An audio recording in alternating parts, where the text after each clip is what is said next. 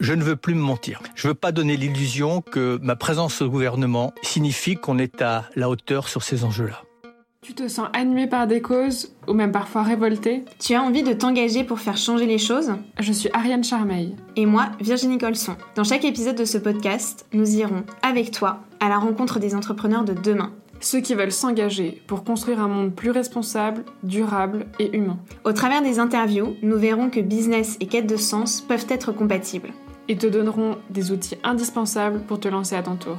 Bonne, écoute Bonjour nous vous proposons dans cet épisode de rencontrer Mathilde Fergent du Politique Café. Le Politique Café, c'est un café-restaurant au concept original que Mathilde vous décrira dans quelques instants. Avec Mathilde, nous parlons de son parcours atypique puisqu'après Sciences Po, elle s'est lancée dans un CAP pâtisserie. Tout au long de cet épisode, elle nous partage aussi les coulisses de la création d'un café-restaurant et partage avec nous des conseils pratiques qu'elle aurait aimé recevoir. Bon appétit Salut Mathilde, tu es la fondatrice du Politique Café au 11 rue des Portes Blanches euh, dans le 18e. On est super contente de t'avoir euh, sur le podcast parce que non seulement euh, la cuisine de ton resto est super savoureuse et je le sais parce que j'ai mangé quasiment tous les jours pendant mon stage ici et tu es aussi une entrepreneuse engagée à la fois dans les assiettes de ton resto mais aussi par le concept très original du lieu que tu as créé et l'impact que tu cherches à avoir. Alors pour commencer, est-ce que tu peux nous décrire le lieu euh, où on se trouve oui, bien sûr. Euh, le Politique Café, euh, c'est un café-restaurant qui est dans le 18e arrondissement, juste à côté de Marcadet Poissonnier. Et c'est un lieu qui est très très vieux puisque c'était un troquet depuis à peu près 150 ans. Donc il y a eu plein de propriétaires qui se sont succédés ici, mais ça a toujours servi à manger, ça a toujours été un lieu plutôt populaire dans la tradition du 18e arrondissement. Et, euh, et, donc moi quand je suis arrivée ici et que j'ai découvert le local, il était à l'abandon depuis trois ans. Euh, et j'ai eu un coup de cœur euh, voilà pour ce pour ce lieu qui a beaucoup de cachets, qui a un charme très ancien. Et je me suis dit que ce serait sympa de le réouvrir et d'en faire donc le Politique Café, où à la fois on essaye en tout cas de, bien manger, de proposer de bonnes choses, et que ce soit un lieu convivial, mais c'est aussi un lieu qui est euh, disponible pour des associations, pour des collectifs, euh, pour des militants de tous les partis, même les encartés, euh, de tous bords, voilà, de gauche comme à droite. on accueille tout le monde et donc le lieu, il est vraiment à disposition des gens pour qu'ils s'en servent. Est-ce que tu peux nous parler un peu de la déco? Alors la déco, j'ai récupéré grâce au fonds de documentation de Sciences Po qui est très généreux avec moi, qui est très gentil.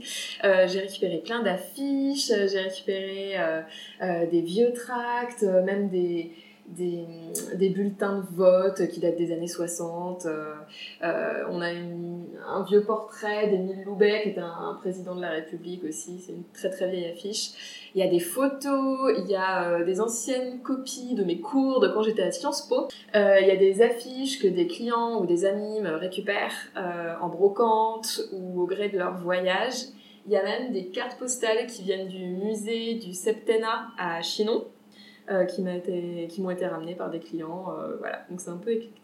Il y a même une surprise au sous-sol, mais ça, on laissera les gens euh, découvrir quelle est cette surprise. Alors à propos de Sciences Po, du coup, tu as fait Sciences Po et ensuite tu as fait un CAP pâtisserie. C'est ça. Alors est-ce que tu peux nous raconter comment est-ce qu'on passe de l'un à l'autre et quel a été le, le déclic? La transition.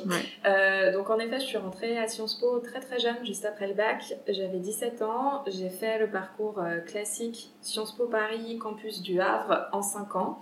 Euh, donc j'ai terminé avec un master d'affaires européennes et j'étais toujours très très jeune puisque quand on fait ce parcours-là, on sort de Sciences Po, on n'a même pas 22 ans. Euh, donc j'ai commencé à travailler pour euh, RFI et France 24 aux relations presse. Euh, j'ai fait de la com.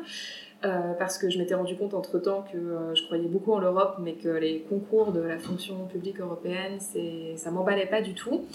Et suite à ce premier emploi, j'ai fait quasiment un bore-out. Mmh. je m'ennuyais beaucoup. Et alors vraiment, par contre, je crache pas dans la soupe. C'était pas forcément un problème lié ni au poste ni à l'entreprise. Ça n'a vraiment. C'est juste pas ton truc, quoi. Mm. Voilà, c'était juste pas mon truc. Et, euh, et donc euh, vraiment, j'ai craqué. Et euh, je me suis mise à réfléchir à ce que je voulais vraiment faire. Et il se trouve que ça faisait longtemps que je pensais à la pâtisserie, depuis le collège en fait, et euh, que j'a- j'avais déjà soulevé euh, voilà cette possibilité. Mais je, moi j'étais en banlieue, j'étudiais dans enfin dans un collège et un lycée classé ZEP, et, et donc et mes parents et mes profs m'avaient dit à l'époque que je risquais de, de me de, de pas, enfin pour eux, c'était pas forcément le bon choix pour moi, mais il n'y avait pas de, de mépris un peu classiste ou quoi. C'était plus qu'ils avaient peur que je m'ennuie à nouveau, quoi. Enfin, que, euh, que je m'ennuie à l'école, même si je m'éclatais en cuisine et, euh, et que finalement ça me dégoûte euh, de la pâtisserie et que je revienne à un parcours classique en ayant perdu un ou deux ans et c'était ça qui, qui les effrayait. Et j'avais pas du tout ni l'expérience ni le caractère à l'époque pour les contredire. Donc euh, ça, ça m'est revenu un petit peu à ce moment-là de ma vie. Et euh, comme j'avais encore l'âge pour être apprentie, euh, j'ai décidé de trouver un CFA qui accepterait de m'accueillir, donc toujours dans le public. Ça, j'insiste aussi, parce qu'il y a plein de gens maintenant qui font des reconversions et souvent ils se dirigent vers des écoles prestigieuses et qui sont aussi très très chères. Et en fait, il y a d'autres options qui font aussi vivre ces établissements publics. Je pense que c'est important de, Mm. voilà, de le redire. Et euh, j'ai trouvé une entreprise aussi qui a- qui m'a accepté euh, malgré mon âge avancé et donc euh, le fait avancé pour des apprentis Mm. qui commencent souvent à 14, 15, 16 ans. Et, et donc voilà, j'ai commencé en alternance à travailler comme apprenti en pâtisserie traiteur et au CFA de Bobigny de l'autre côté. Et si c'était à refaire, est-ce que tu t'orienterais vers Sciences Po ou tu t'orienterais directement vers un CAP Alors, franchement, c'était à- je- j'ai du mal en fait avec les si parce Ouais. que euh, si j'en suis là c'est parce que je suis passée par toutes ces étapes là et euh, non pas forcément parce que euh, justement sur ce que ce que m'avaient dit les adultes à l'époque mais ils n'avaient pas forcément tort. Je serais partie en CFA à ce moment là euh, en étant en, étant très jeune en plus parce que j'y serais partie juste après la troisième donc j'avais à peine euh, j'avais à peine 14 ans. Et euh, je pense que le milieu très rude de la restauration, j'aurais pas forcément su y faire face, ou peut-être que j'aurais réussi, mais euh, voilà, on peut pas savoir. Mais je- moi, je pense que ça m'aurait surtout un peu coupé euh, l'herbe sous les Ok. pattes. Euh, et, euh, et les cours, je pense que j'avais quand même, j'ai toujours eu un fort appétit culturel et, et beaucoup de curiosité. Et euh, en effet, je trouvais que déjà, euh, voilà, dans les cours classiques au collège et au lycée, c'était trop lent pour moi. Donc euh, les cours qu'on m'aurait proposés, je doute, euh, voilà. ça m'aurait peut-être pas suffi pour moi, donc si ça se trouve, en effet, au bout d'un an, et j'aurais complètement laissé tomber, et j'aurais pris ça comme un échec parce que j'étais jeune, et j'y serais pas retournée. Donc euh, Et à partir de quel moment est-ce que tu as commencé à réfléchir à monter ton propre projet? Alors ça, ça a toujours été une idée, euh, de toute façon, puisque, voilà, même à l'adolescence, quand je disais je veux faire de la pâtisserie, à chaque fois je rajoutais et j'ouvrirai un salon de thé. Donc euh, ça avait toujours Mm. été, c'était toujours cette idée-là qui me, qui me trottait dans la tête, un petit peu comme une évidence. Et entre ça et faire de la pâtisserie pendant 20 ans en perfectionnant mon art, euh, voilà, auprès de, de, euh, de pâtissiers renommés, je trouve ça super intéressant, mais c'est pas pour moi, ça m'attire moins, euh, naturellement, instinctivement. Euh, donc c'était toujours un petit peu en filigrane. Et, euh, et je pense que j'avais envie d'acquérir de l'expérience euh, avant de me permettre de vraiment penser à monter un projet, parce que bah, la restauration, ça s'improvise pas. Euh, monter une boîte un peu plus, là, parce qu'il y a qu'en le faisant que t'apprends, et voilà, c'est vraiment forgeant qu'on devient forgeron. Mais il fallait au moins maîtriser un petit peu les codes de la restauration, acquérir une certaine organisation pour pouvoir se lancer dans ce genre de projet.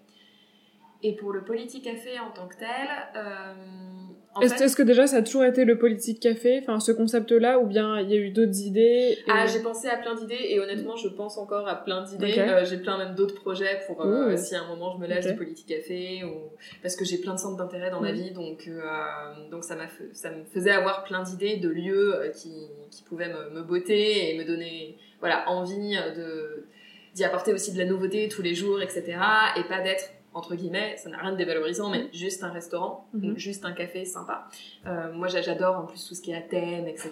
Donc, euh, donc c'était c'était un peu ce genre de projet qui me qui me dynamisait.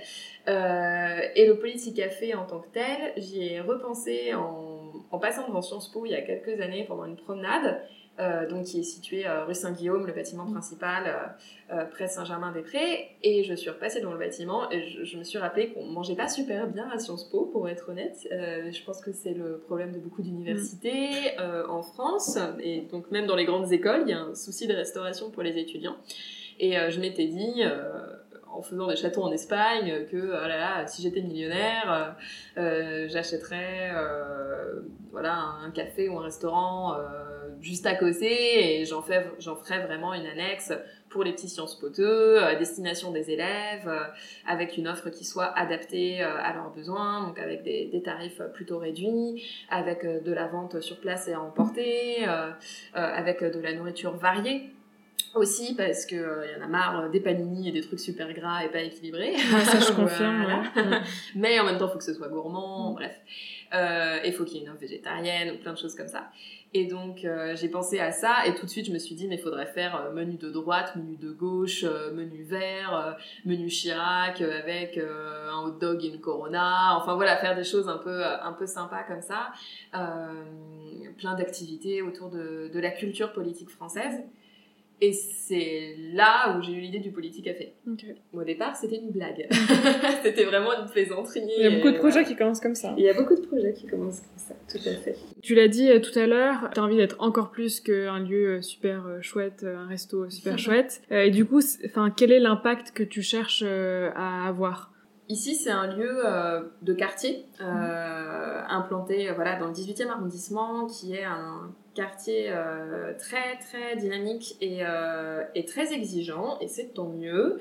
Euh, Qu'est-ce que tu entends par exigeant? Exigeant parce que ici ça refuse la gentrification bêtasse, j'ai envie de dire. Mm. donc les gens font très attention au pouvoir d'achat, font très attention au prix des produits qui leur sont proposés, à qui est autorisé à rentrer, qui n'est pas autorisé à rentrer, au contact euh, qu'on a avec les clients. Et, euh, et, ça, je trouve ça vraiment pas mal, quoi. Euh, que ce, ça se transforme pas ben, en lieu. c'est compliqué tous ces mots-là parce que je pense qu'on n'a pas encore assez de recul. Mais donc quand on parle de bobo, c'est à la fois très péjoratif et en même temps il y a plein de choses chouettes en fait qui sont portées par des par des gens estampillés bobo et c'est pour ça que je parle de gentrification bêtasse, parce que euh, la gentrification bêtasse, c'est celle qui va discriminer par l'argent, tout simplement. Donc, euh, c'est même plus que bêta, quoi. C'est qu'on a un vrai souci, il y a une vraie violence sociale qui se fait euh, dans les grandes villes, et Paris en fait partie. Donc voilà, il y a plein de projets. Euh, je sais qu'il y a la coopérative de la Louve qui est juste à côté, où ils ont régulièrement des débats. En fait, ils veulent être une coopérative de quartier. Ils veulent pas euh, ramener justement tous les hipsters de Paris. Euh, c'est pas le but. Le, but, c'est de sensibiliser les gens à manger plus local, plus bio, plus de saison, avec moins de déchets c'est ça l'intérêt. Et alors, si c'est ça de bobo, bah, soyons bobo, quoi. Mm. Mais d'essayer de faire en sorte que ça reste accessible, justement. Et donc, ils ont vraiment des débats là-dessus. Euh, on n'arrive pas, euh, on n'arrive pas forcément à trouver de solution parce que c'est compliqué, ça nous dépasse. C'est des dynamiques euh, sociologiques, socio-économiques en ce moment qui, nous dépassent. Mais puis on peut pas forcer les gens à venir consommer, voilà, de telle manière ou de telle manière. C'est des questions qui se posent. Et du coup, est-ce que c'est dur parfois bah, de rester aligné avec justement ses convictions, avoir euh, des produits frais, euh, favoriser le zéro déchet et euh, bah, l'aspect aussi financier et que il faut que le business tourne. Ah oui, bien sûr. C'est, je pense que c'est très compliqué, surtout pour les petites structures. c'est, extrêmement compliqué. ici, c'est loin d'être parfait. Mm. Mais on essaye de faire de notre mieux. On essaye de de oui de faire des efforts de réfléchir mais je pense que c'est illusoire de toute façon de, dans le petit commerce actuel. On est en plus quand même assez peu aidé finalement par l'État et, euh, et c'est ouais, compliqué d'être nickel sur euh, sa gestion des déchets, euh, même sur les produits qu'on propose en fait, parce que nous on essaie de faire notre maximum pour proposer du local, du bio, de saison. Mais euh, moi, j'ai ni le temps ni l'argent pour me faire livrer par chaque petit producteur que je connaîtrais individuellement ou, j'aurais visité euh, euh, de la personne qui fait son jus d'orange ou de, de l'entreprise artisanale qui fait son jus d'orange euh, aux trois bières différentes que je propose, chaque vin que je propose, et là je parle que des boissons, donc ensuite pour l'assiette et le producteur de volaille et le producteur de poisson et les légumes, et c'est impossible. Et en termes de coût de livraison, c'est impossible aussi avec les charges qu'on a de gérer quoi. Voilà. Avis aux entrepreneurs, il y a peut-être un service à développer pour euh, aider les restaurateurs. Euh. Tout à fait. Il y en a de plus en plus. On mm. a des, des, fournisseurs là qui commencent à faire des choses intéressantes, mais justement euh, là je le vois.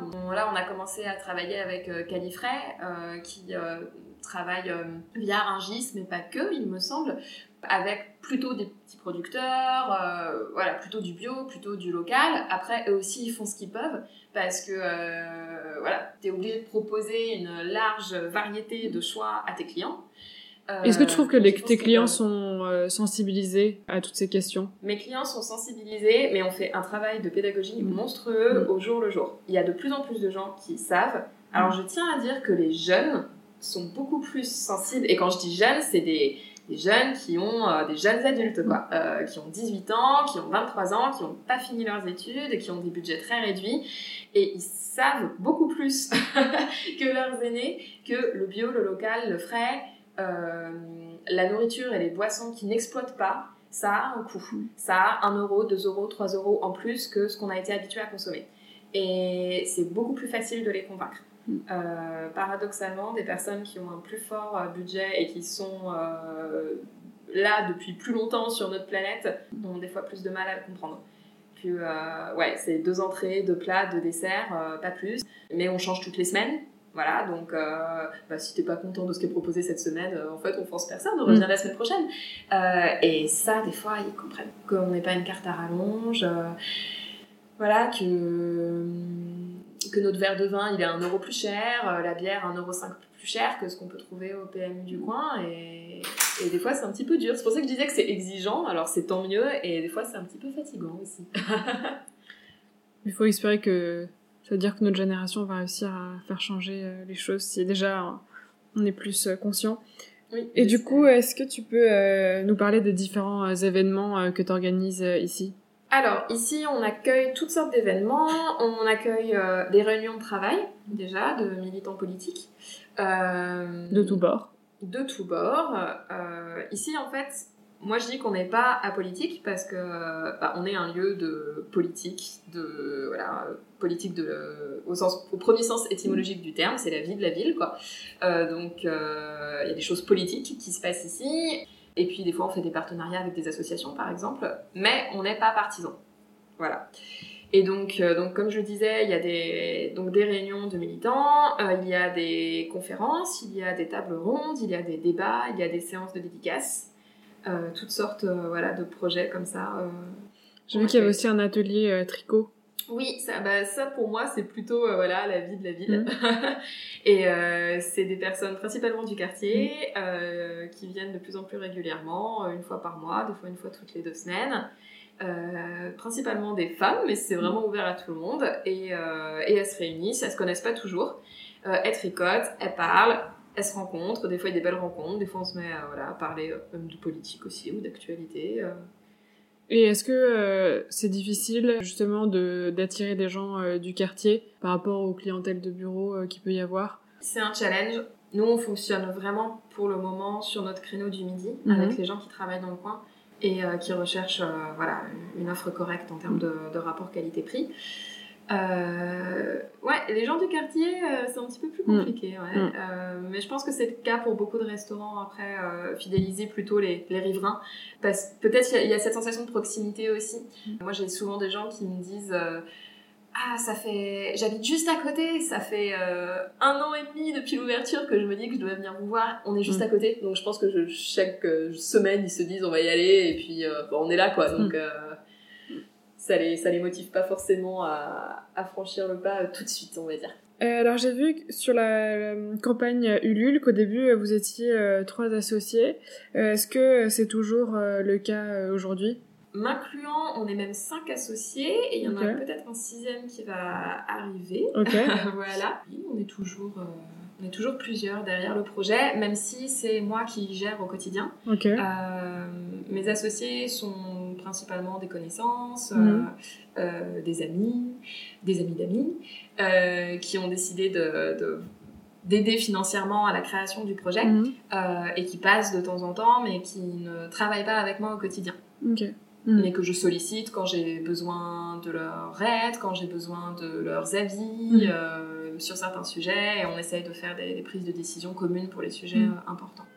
Et euh, est-ce que tu les as choisis euh, parce que c'est des gens qui se sont euh, fédérés autour de ton projet ou bien parce qu'ils avaient des profils complémentaires qui pouvaient t'aider sur le projet?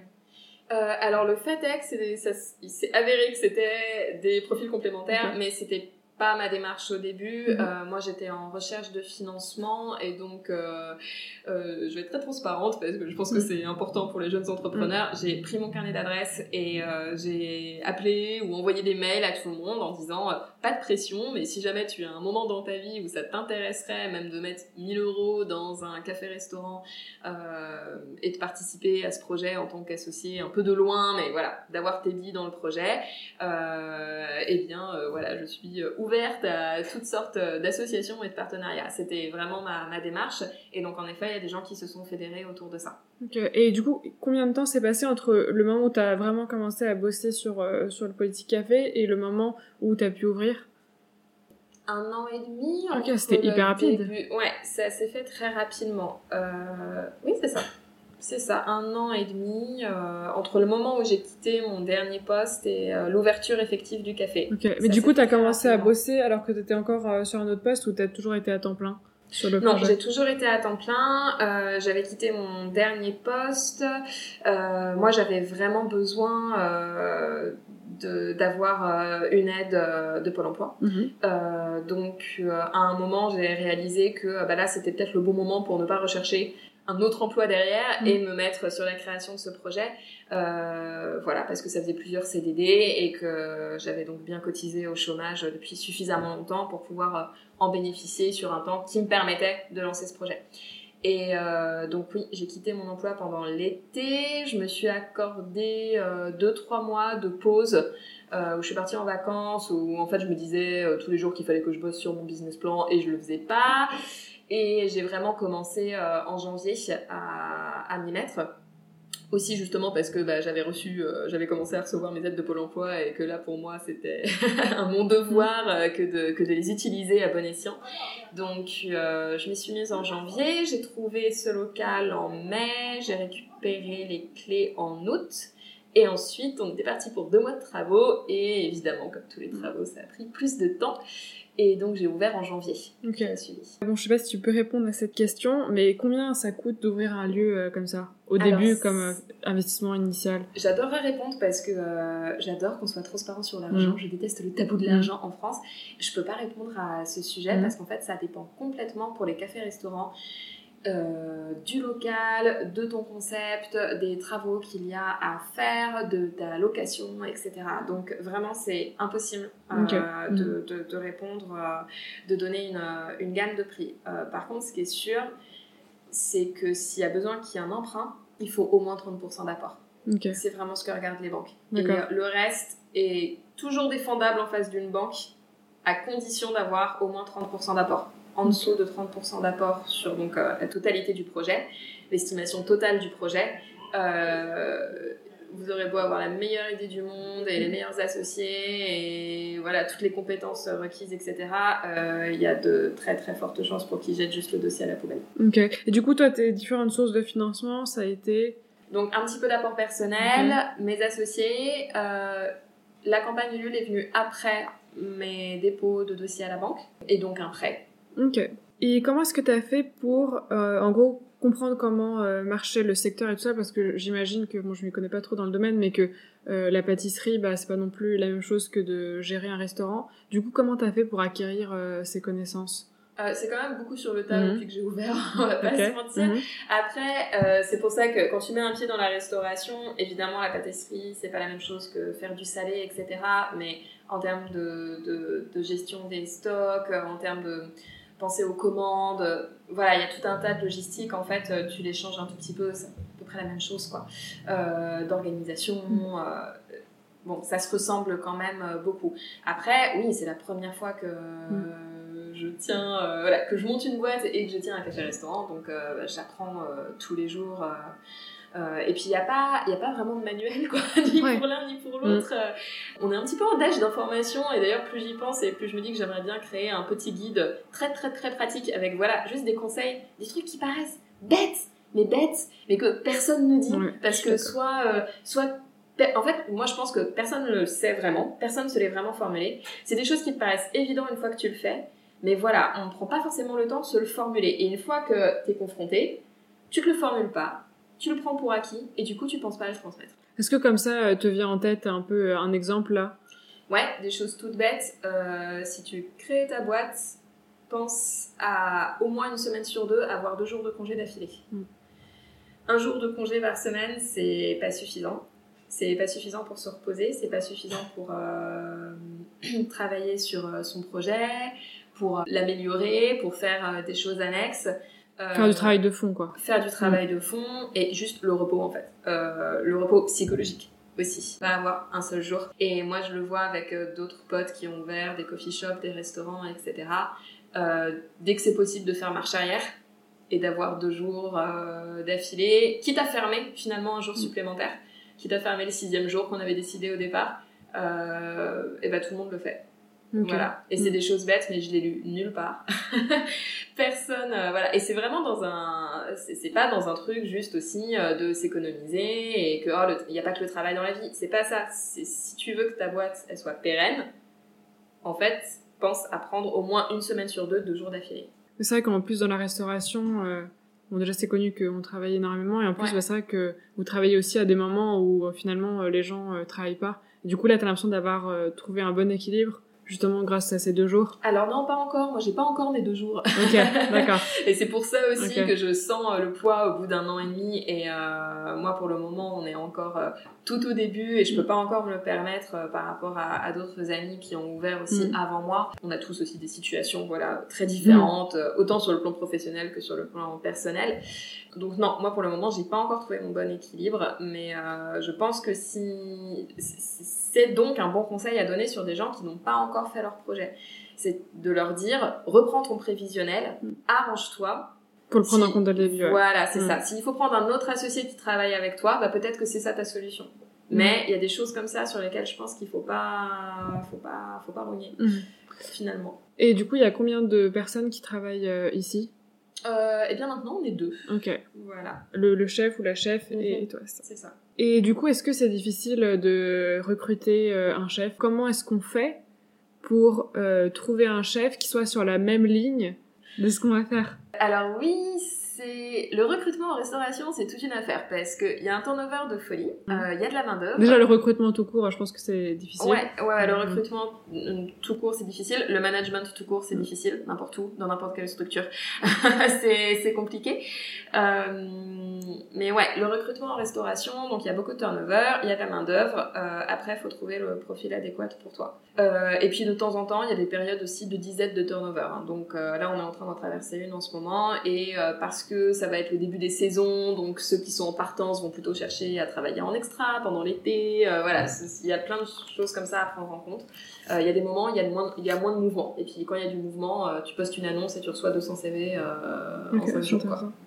Et trouver quelqu'un qui est sur la même euh, longueur d'onde que toi, je pense que c'est valable pour euh, n'importe quel euh, recrutement dans n'importe quelle boîte. Mhm. Donc oui, c'est compliqué. oui, c'est compliqué. Et là aussi où c'est compliqué, c'est ça, c'est un petit peu spécifique au profil comme le mien. On est de plus en plus nombreux à en effet prendre aussi une place dans le milieu de la restauration. C'est quand même un milieu qui a été très masculin pendant très longtemps.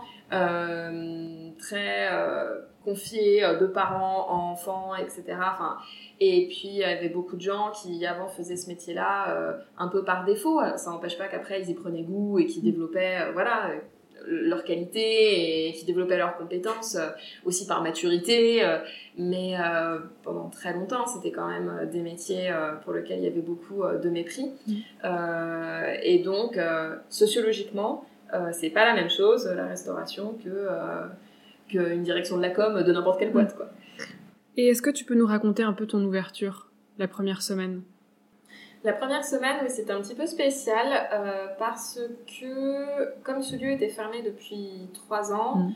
euh, et ben il y a eu certains certains services où on a fait zéro couvert au mhm. début donc euh, bah, c'était un petit peu bizarre en effet d'avoir euh, cravaché pendant des mois euh, derrière les travaux l'élaboration des cartes le recrutement etc d'arriver dans les starting blocks prêts à voilà à tout défoncer pour finalement il fallait qu'on soit prêt mhm. il fallait absolument qu'on soit prêt parce que et donc il y a eu quelques services avec beaucoup d'affluence mhm. beaucoup beaucoup d'affluence aussi justement parce qu'on venait d'ouvrir et donc il y avait des gens qui passaient dans le quartier on se disant ah c'est formidable euh, j'étais sûre qu'il était fermé. On a vu que c'était en travaux depuis des mois. Et puis, euh, et puis les services d'après, juste personne. Mm. Quoi. Donc c'était un petit peu étrange. Et du coup, qu'est-ce qui t'a fait euh, tenir dans ces moments-là? Ah bah une fois qu'on est engagé de toute façon il n'y a plus trop de choix je me suis endettée hein. voilà mm. donc faut y aller non mais plus que ça évidemment ça c'est le côté très rationnel mais c'est pas que ça c'est Enfin, ce lieu, euh, il est chouette, quoi. Moi, j'ai l'impression, si ça se trouve, on va rester là pendant 50 ans, j'en sais rien. Mais moi, j'ai l'impression d'être là que de passage, parce que, euh, parce qu'en fait, les gens ici, les propriétaires de ce lieu, même quand ils sont restés pendant 20 ans, au bout d'un moment, ils s'en vont et ils transmettent euh, le flambeau à quelqu'un d'autre. Donc, moi, si je peux qu'on y reste ou qu'on parte d'ici à un moment ou à un autre, me dire que je l'ai peut-être fait revivre et que, et que voilà, grâce à moi, il n'est pas resté dans l'état dans lequel il était quand je suis arrivée. Euh, ça, c'est super gratifiant. Et c'est pas quelque chose qui se verra sur le chiffre d'affaires. Mhm. C'est pas quelque chose qui se verra euh, si jamais un jour on doit vendre. Euh, mais c'est quelque chose que moi je sais. Mhm. Et ouais, c'est non seulement c'est valorisant, mais en plus, ça fait plaisir, mhm. quoi. ça fait plaisir, ça a du sens. Si on peut revenir deux secondes sur euh, tout le côté euh, entrepreneurial, comment est-ce que tu as fait pour savoir bah, comment on fait un business plan euh, Où est-ce que tu allé chercher les infos? Alors j'ai fait comme beaucoup de gens, j'ai improvisé. Hmm, Et ça a l'air d'avoir marché. oui, ça marche. non mais après, il faut savoir un petit peu, un petit peu ce qu'on fait. Mais j'ai littéralement, déjà, je suis littéralement allée acheter, faire un business plan pour les nuls. Parce que cette collection, elle donne généralement de bonnes directions. Et ça permet de défricher un petit peu. surtout j'étais toute seule pour le faire le business plan. Donc euh, c'est pas la même chose quand on est à deux ou trois et qu'on échange et ça c'est un peu comme les projets de groupe et les exposés quoi ça peut mais bon euh, quand t'es tout seul t'es vite euh, mm. confronté à l'ampleur de la tâche ensuite j'ai beaucoup parlé je me rappelle qu'à ce moment-là j'allais beaucoup dans des bars dans des restos et dès qu'un pote me disait ah j'ai un ami à moi qui a ouvert quelque chose bon bah j'y allais et j'allais essayer de, de, grappiller des informations et d'échanger en fait avec cette personne. Ensuite il y a des réseaux qui sont très bien en tant que, que source d'information. Euh, par exemple, euh, les réseaux euh, Paris Initiative Entreprise, eux, ils m'ont beaucoup aidé. Le réseau Entreprendre, voilà, on peut les solliciter.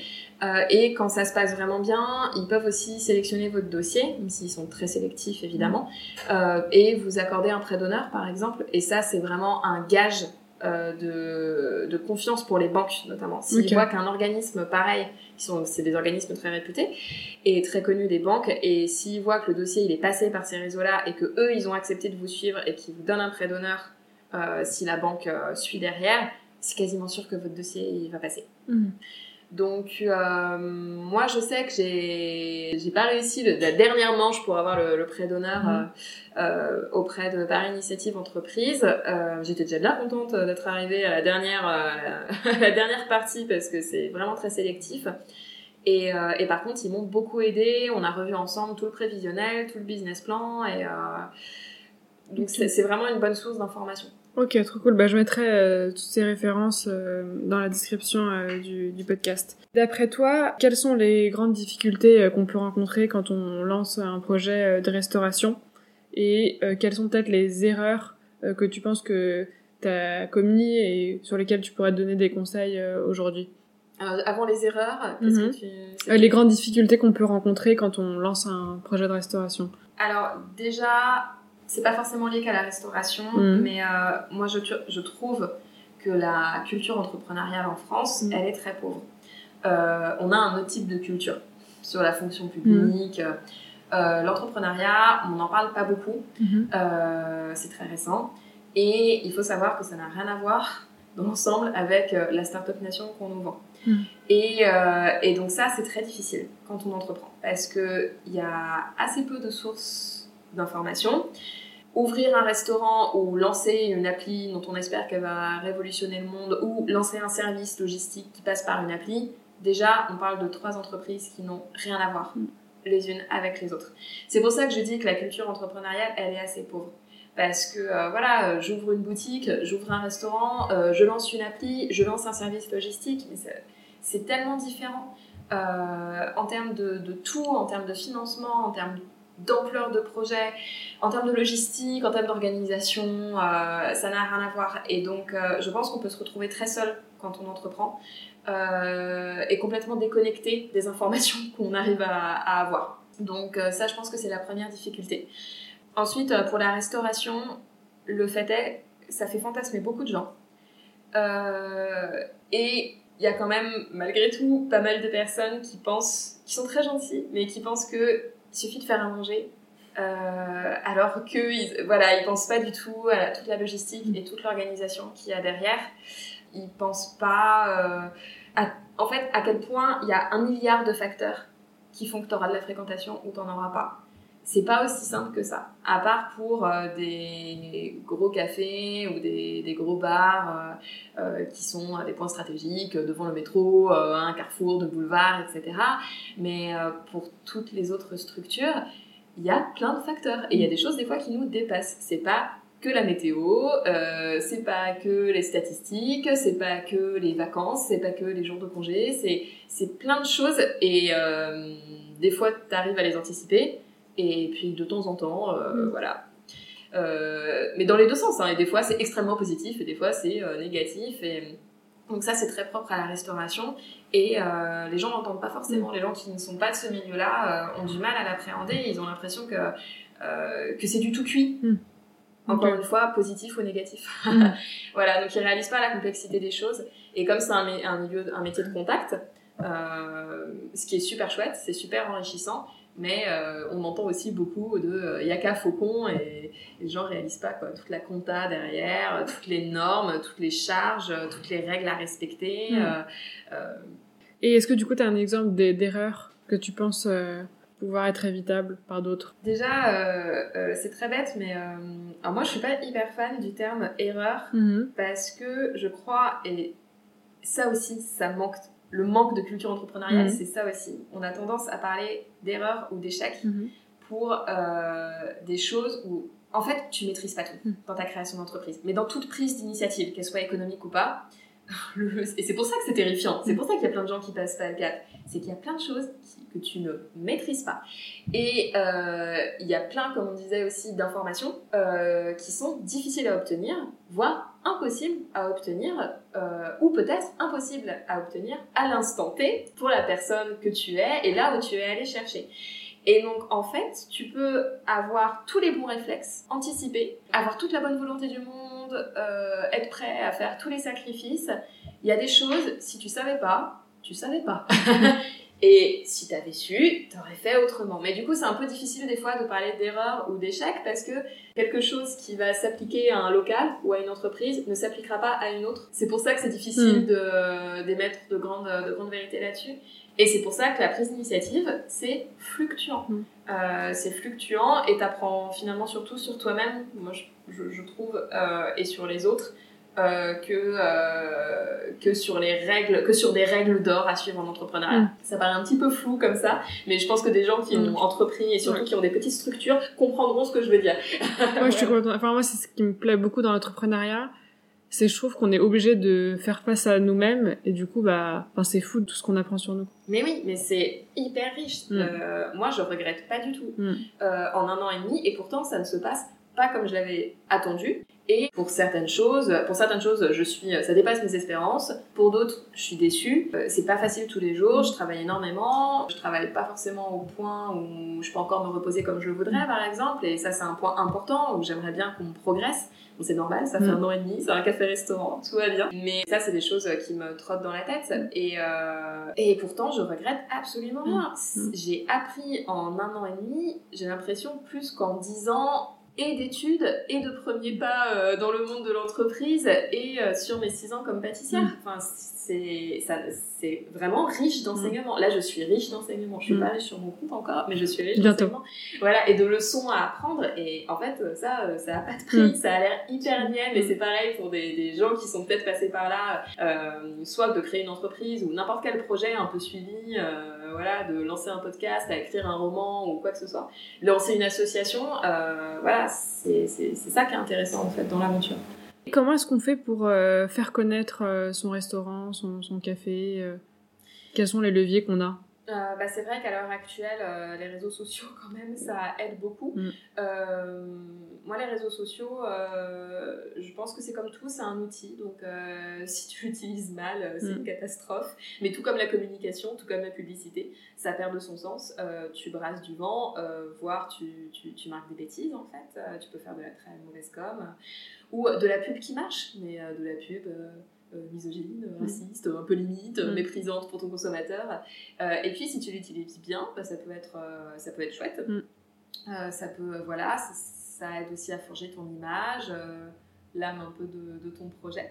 Donc les réseaux sociaux, ça aide quand même. Du coup, toi, tu utilises Facebook, Instagram, c'est ça? Ouais, alors surtout Instagram, Twitter, je devrais y être plus pour plus interagir en plus avec même avec les politiques, etc. Euh, je manque de temps et je devrais plus le faire parce que ça, ça irait bien en plus avec le côté un petit peu malicieux du politique café.